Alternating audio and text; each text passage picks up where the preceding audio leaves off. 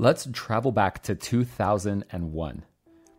I'm an undergrad at the University of Texas at Austin, studying mechanical engineering.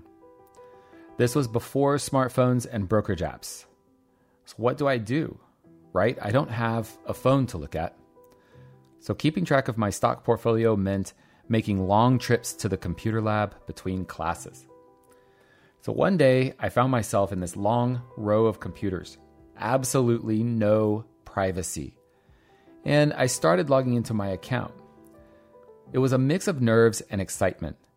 I don't recall the specifics of my trades, but I clearly remember the anticipation as the screen loaded. It wasn't probably that long, maybe even just a few seconds, but it felt like an eternity. I must have looked anxious to everyone around me, tapping my feet as I waited. But then the numbers appeared, and my energy completely changed. I was up by almost $2,000. That moment was more than just a good day in the market. It ignited my passion for investing.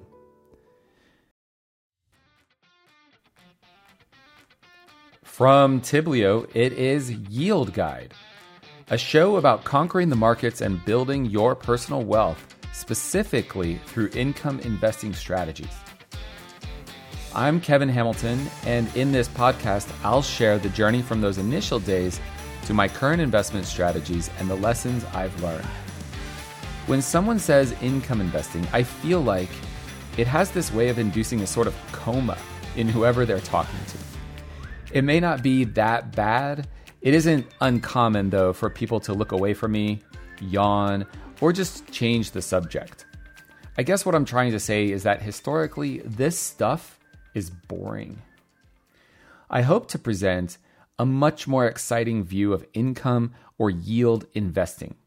And the strategies, well, there really aren't very many. Things like dividends, selling stock options, and acquiring and managing rental properties. But within each of these things is a whole world to navigate, and a lot can go wrong. And I've personally experienced a lot of those wrong moves. I'll share those with you as well as we go. It will definitely make for more excitement. And speaking of excitement, today is November 14th, 2023, and this morning we received some really great news. Inflation is receding. The CPI data that came out this morning sent the markets soaring. The Russell 2000 up over 5%.